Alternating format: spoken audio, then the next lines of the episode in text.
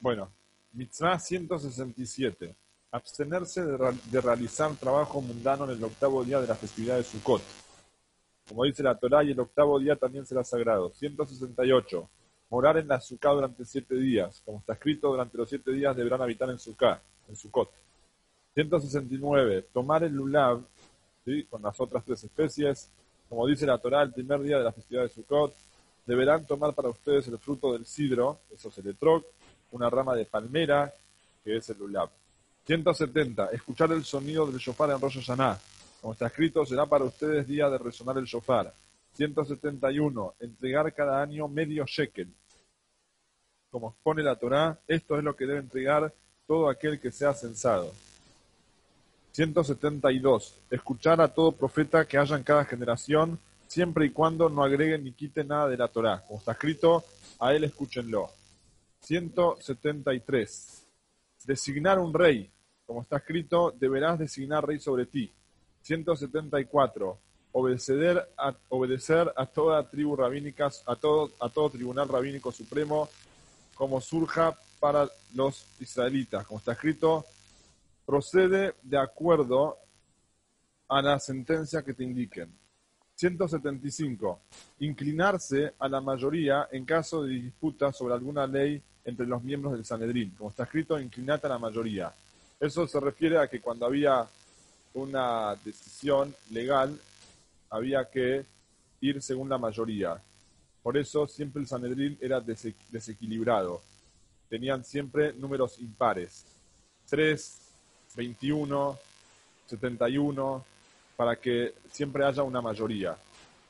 176. Designar jueces y policías del orden en toda comunidad israelita. Como está escrito, deberás designar jueces y policías. 177. Tratar con igualdad a los litigantes en el momento del juicio. Como está escrito, juzgar a tu prójimo con equidad. 178. Que quien tenga un testimonio que lo presente en el tribunal rabínico, como está escrito, si es testigo porque vio o sabe algo, etc. 179. Investigar mucho a los testigos, como está escrito, deberás averiguar, investigar e inquirir bien. 180 hacerle a los falsos testigos lo mismo que conspiraron. Como está escrito, deberán hacerles a ellos lo mismo que, que conspirarán. 181. Descapitar a la becerra de acuerdo a la norma prescripta. Como está escrito, y allí en el valle descapitarán a la becerra. Esto, se, esto es una mitzvah. Eh, en un caso que haya un asesinato que no se pudo resolver quién fue el asesino, dice que los ancianos, los jajamín de la ciudad, para expiar tenían que hacer este proceso. 182. Designar seis ciudades de refugio. Como está escrito, prepara el camino para ti y divide en tres el territorio.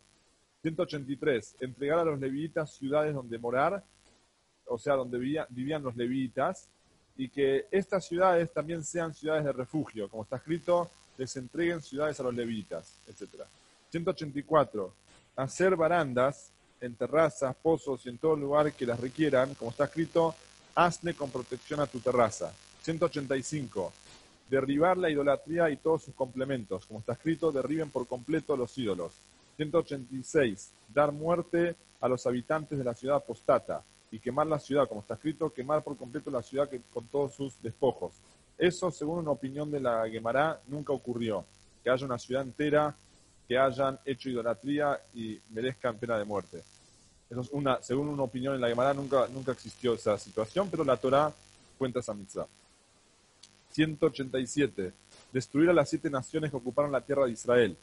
Como está escrito, los, los destruirás por completo. 188.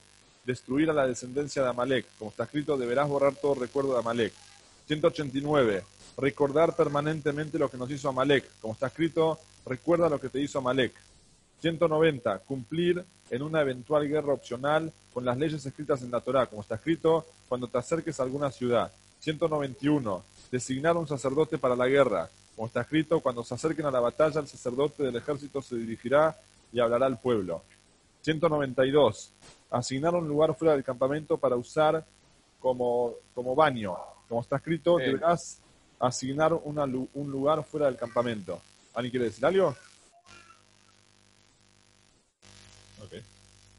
193.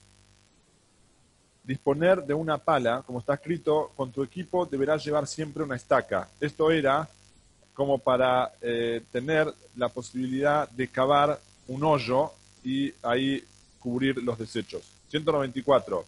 Devolver lo robado, como está escrito, deberá devolver el bien robado. 195. Dar caridad, como está escrito, ábrele tu mano generosamente. Acá, para que no sea aburrida la clase, igual si quiere alguien preguntar o decir algo, están siempre bienvenidos. Pero quiero contar un comentario sobre la mitzvah de Tzedakah, que eh, la Torah dice, dar, dar caridad está escrito, ábrele tu mano generosamente. Pero en hebreo se dice, potoach tiftach et abrir, abrirás tu mano. Entonces, había un rab que él eh, decía, un rab de Jabat, él decía, ¿por qué dice abrir vas a abrir tu mano? Entonces él lo explicaba con un ejemplo muy lindo, con una analogía de un mono. Dice que una vez una persona fue a un zoológico y había un mono y la persona quería darle una banana al mono. Ahora, el mono sacó la mano, pasó la reja, tomó la banana y como tenía eh, la reja muy angosta, cerrando la mano no podía volver a entrarla, entonces no podía comer la banana porque la mano cerrada no le permitía que ingrese la mano adentro de la jaula. Entonces el humano, el, que le dio la banana, trataba de decirle al mono, abrí la mano para que yo después te dé la banana. O sea, abrí la mano, entra la mano y yo te doy la banana con la mano dentro de la jaula. Y obviamente que un mono es un mono, así que seguía tratando de meter la mano eh, cerrada. Entonces decía así, a veces cuando uno da de acá, uno piensa que él pierde dinero. Entonces uno cierra la mano, como el mono. A veces uno cierra la mano porque tiene miedo de perder la banana. Entonces la Torah te dice, potoach tiftach. Si abrís tu mano, Hashem te la va a abrir para recibir mucho más. Cuando uno ayuda a otro yehudí, Hashem le da a uno mucha verajá. 196. Dar obsequios al, al siervo hebreo al recuperar su libertad. Como está escrito, le dará generosos regalos. Esto también se aplica a una sierva hebrea. 197. Prestarle al pobre como dice la Torá, cuando le prestes dinero a mi pueblo. En este caso, la, la Torá diciendo cuándo no es condicional, sino que es una orden. Como está escrito, ábrele tu mano generosamente y dale lo que necesite. Y de hecho, una de las mitzvot de Tzedaká más elevadas, o sea, hay diferentes niveles en Tzedaká, y de los más altos es dar un préstamo. El más alto es darle un trabajo, una fuente de sustento, pero prestarle dinero también es uno de los más elevados. 198. Prestarle al gentil con intereses. Como está escrito, al gentil le cobrarás intereses. Dijeron los sabios que se trata de un precepto positivo. 199. Devolver a su dueño la prenda dejada en garantía, como dice la Torah, deberás reintegrarle su prenda. Cuando una persona tomaba una garantía por un préstamo, dice la Torá que si, era, que si es un pobre y necesita de ese, de ese préstamo, de esa garantía que uno tomó, había que devolvérsela. Por ejemplo, si una persona tomó eh, una sábana y el pobre la necesita para dormir, entonces de noche uno le devuelve la garantía y al otro día se la vuelve a tomar. Uno dice, bueno, entonces ¿qué, ¿para qué te sirve la garantía? Pero sí, es molesto que él sepa que sus pertenencias están en la casa de otro y tenga que ir a buscarlas. 200. Pagarle el, eh, al asalariado en tiempo. Como dice la Torá, deberás pagarle su salario en su día. 201. Que el asalariado pueda comer del fruto de su trabajo cuando trabaja. Como dice la Torá, cuando entres a trabajar al viñedo de tu prójimo, cuando entres a trabajar en el trigal de tu prójimo, etc. 202. Aliviar la carga que lleve su semejante o su animal. Como está escrito, sin duda lo ayudarás. 203. Ayudar a cargar sobre el animal la carga caída. Como está escrito, ayudar a tu prójimo a levantar su carga. 204. Devolver lo perdido. Como dice, restitúyelo a tu prójimo. 205. Reprender al transgresor. Como está escrito, debes reprender a tu prójimo. También algo interesante sobre reprender al prójimo, la mitzvah de Tojajá, en la Torah dice también, acá en español dice, debe debes reprender a tu prójimo, pero si uno lee en la Torah, dice, ojeach tojiach, reprender, reprenderás. ¿Por qué dos veces? Dicen los sabios que eso es para enseñarte que incluso cien veces, o sea, sin fin de, veces. Uno no puede decir, bueno, yo ya lo hice una vez, dos veces y ya está, cumplí con mi obligación. La Torah te dice otra y otra y otra vez. Ahora la pregunta es, ¿qué se considera reprender? Y la verdad es que reprender no necesariamente es reprocharlo, sino que reprender es eh, la consecuencia, es decir, generar que el prójimo mejore su conducta, que no transgreda las mitzvot y que cumpla las mitzvot positivas. Entonces, a veces, y hoy día más aún, como el rey nos enseñó, la mejor manera de reprender a alguien es acercándolo con amor y con bondad. 206. Amar a todos los hijos del pacto, o sea, todos los Yehudim, los que tienen, los que tienen Brit Milá. Como está escrito, amar a tu prójimo como a ti mismo. 207. Amar al converso, como está escrito, amen al prosélito. 208. Equilibrar las balanzas en pesas justas, como está escrito, balanzas justas, pesas justas. 209. Respetar a los sabios, como está escrito, levántate ante un hombre canoso. 210. Honrar al padre y a la madre, como está escrito, honrar a tu padre y a tu madre. 211 temer una reverencia al padre y a la madre, como está escrito, teman cada uno de su, a su madre y a su padre. Sí, son dos mitzvot diferentes. Una cosa es honrar, otra cosa es temer. Por ejemplo, temer, dice el Talmud, no te sentás en su lugar, no te parás en su lugar, no le discutís. Y honrar es le das de comer, le das de tomar, los tapás. Son dos cosas diferentes. Y algo muy interesante en cuanto a temer, eh, honrar a los padres y amar a los padres, perdón, honrar a los padres y temer a los padres, es que cuando habla de honrarlos, primero la Torah dice a tu papá y después a tu mamá. Y cuando habla de temerlos, dice a tu mamá y a tu papá. ¿Sí? Perdón, cuando habla de honrar, dice tu papá. Y cuando habla de temer, a ver cómo dice la Torah, de tabija betineja, honrar a tu papá y a tu mamá. O sea que para honrar está antes el papá. Y cuando habla de temer, dice, el hombre a su mamá y a su papá temerá. O sea, primero la mamá. ¿Por qué cuando, cuando habla de honrar primero al papá y cuando habla de temer primero a la mamá? Les dice el Talmud, Rashi también lo dice en el Humash, que por cuanto que el hombre por naturaleza tiende a honrar más a la mamá, porque la mamá es más cálida con el hijo, el papá es un poco más severo, entonces primero dice la Torá, honra a tu papá, ahí es donde es más difícil. Y para temer es al revés, por cuanto que uno le teme por naturaleza al padre porque es el que marca línea, entonces dice, teme a tu mamá, primero a la mamá, o sea, lo más difícil. 212, un segundito que tengo un llamado de mi hijo.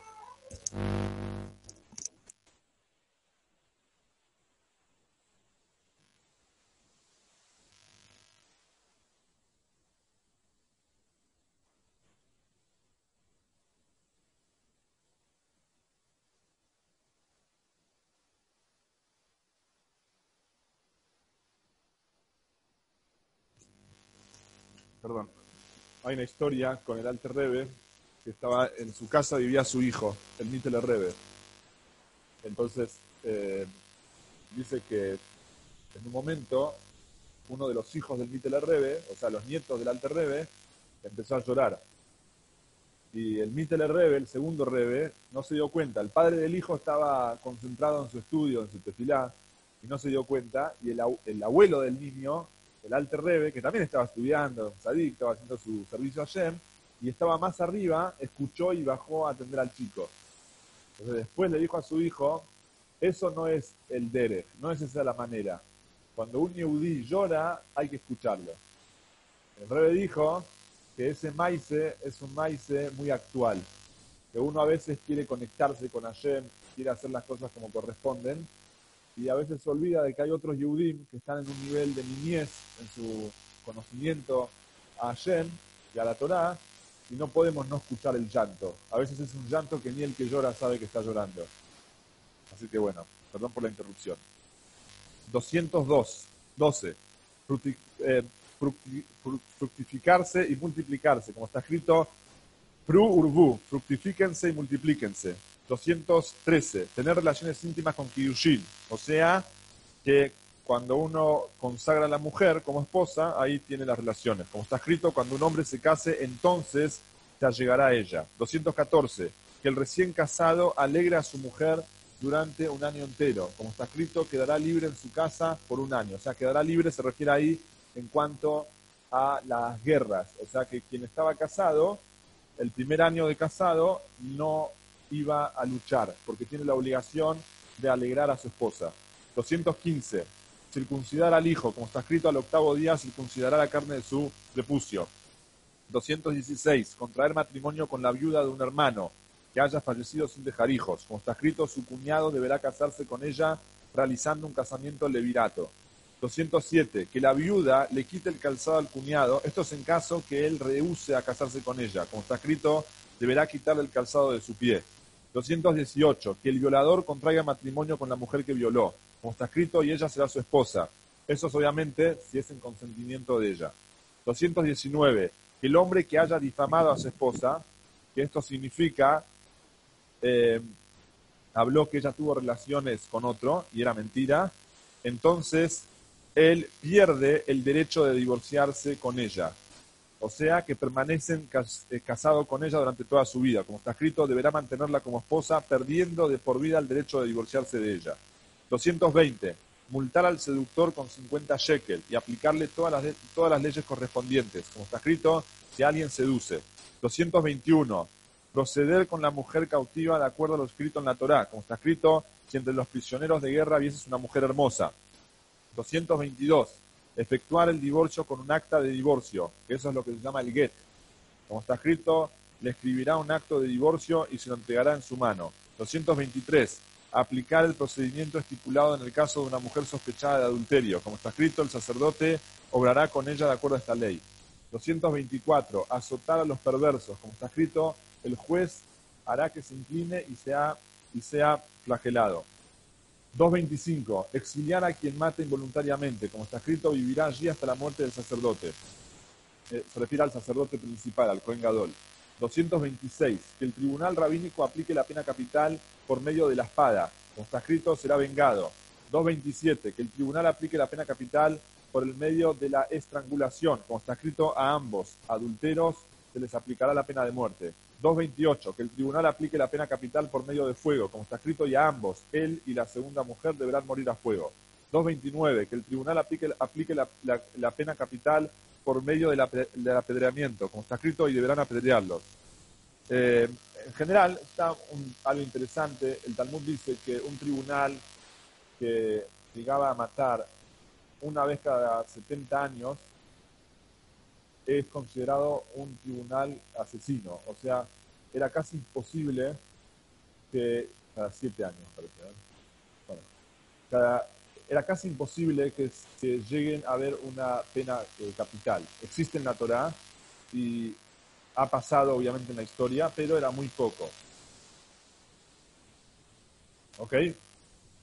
Eh, 2.30 colgar el cadáver de quien fue sentenciado a dicha pena, como está escrito, deberás colgar su cadáver de una horca.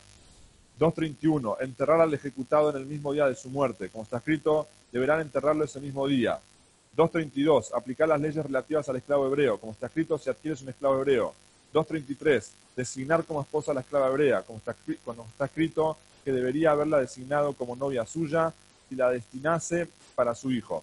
O sea, si no la o la puede él casar con la esclava o a su hijo. Estamos dando una sirvienta hebrea. 2.34. Redimir a la sirvienta hebrea. Como está escrito, debe ayudarla a redimirse. 2.35. Mantener al esclavo genaneo a perpetuidad. Está prohibido liberarlo. Como está escrito, ellos serían sirvientes de ustedes a perpetuidad. 2.36. Que el que lesione pague compensación. Como está escrito, si pelean dos hombres y uno ir al otro. 2.37. Aplicar la ley sobre los daños cometidos por un animal. Está escrito, si el toro de uno envista al, al toro del otro y lo mata. 238. Aplicar la ley sobre los daños ocasionados por un pozo. O sea que si alguien cavó en la vía pública un pozo y generó un daño, debe pagar ese daño. Como está escrito, cuando alguien destapa un pozo o cava. 239. Sentenciar al ladrón e indemnizar al damnificado y al raptor, en el caso correspondiente, con la pena capital. En el primer caso, o sea, al ladrón, está escrito si alguien roba, etcétera. Y si, y si un ladrón en descubierto, etcétera. Y el que, eh, y el que, repta, el que rapta a una persona y la venda. Eso, eh, el que secuestra a un, a un, que secuestra merece la pena de muerte. 240. Aplicar las leyes relativas a los daños ocasionados por el pastoreo. Como está escrito, cuando alguien conduce a su ganado a un campo o, uno, o, una viña. O sea, cuando yo tengo el ganado de alguien y lo llevo a pastorear al campo de otro, tengo que pagar. 241. Aplicar las leyes relativas a los daños ocasionados por el fuego, como está escrito cuando se enciende un fuego y alcanza cardos. 242. Aplicar las leyes relativas al depositario a título gratuito, como está escrito, como, dice la Torá, cuando un hombre le deja su semejante dinero, objetos en custodia, etc. Aplicar las leyes relativas al depositario remunerado y el que alquila, como está escrito, cuando alguien le entrega en custodia un semejante su asno, un vacuno, etc. 244. Aplicar las leyes relativas al prestario como está escrito, si alguien pide prestado, etc. 245. Aplicar las leyes relativas a la compra-venta, como está escrito, cuando compran o vendan un semejante. 246. Aplicar las leyes relativas al reclamo del demandante contra el demandado, como está escrito, en todo caso, el juramento malintencionado. 247. Salvar al, perseguido de manos de quien lo acosa para matarlo, incluso si es necesario matar al acosador. Como está escrito, le cortarás a ella la mano. O sea, sobre eso se refiere lo que sea, si es necesario matar, matar. 248, aplicar las leyes de herencia, como está escrito, cuando muere alguien sin dejar hijo, esto será para los israelitas, etc. Bueno, hasta acá es las 248 mitzvot positivas. Desde mañana comenzamos las misiones. Sí, eh, dije correcto, cada 70 años. Si mataban cada 70 años, eh, son considerados asesinos. O sea, era casi imposible, pero sí.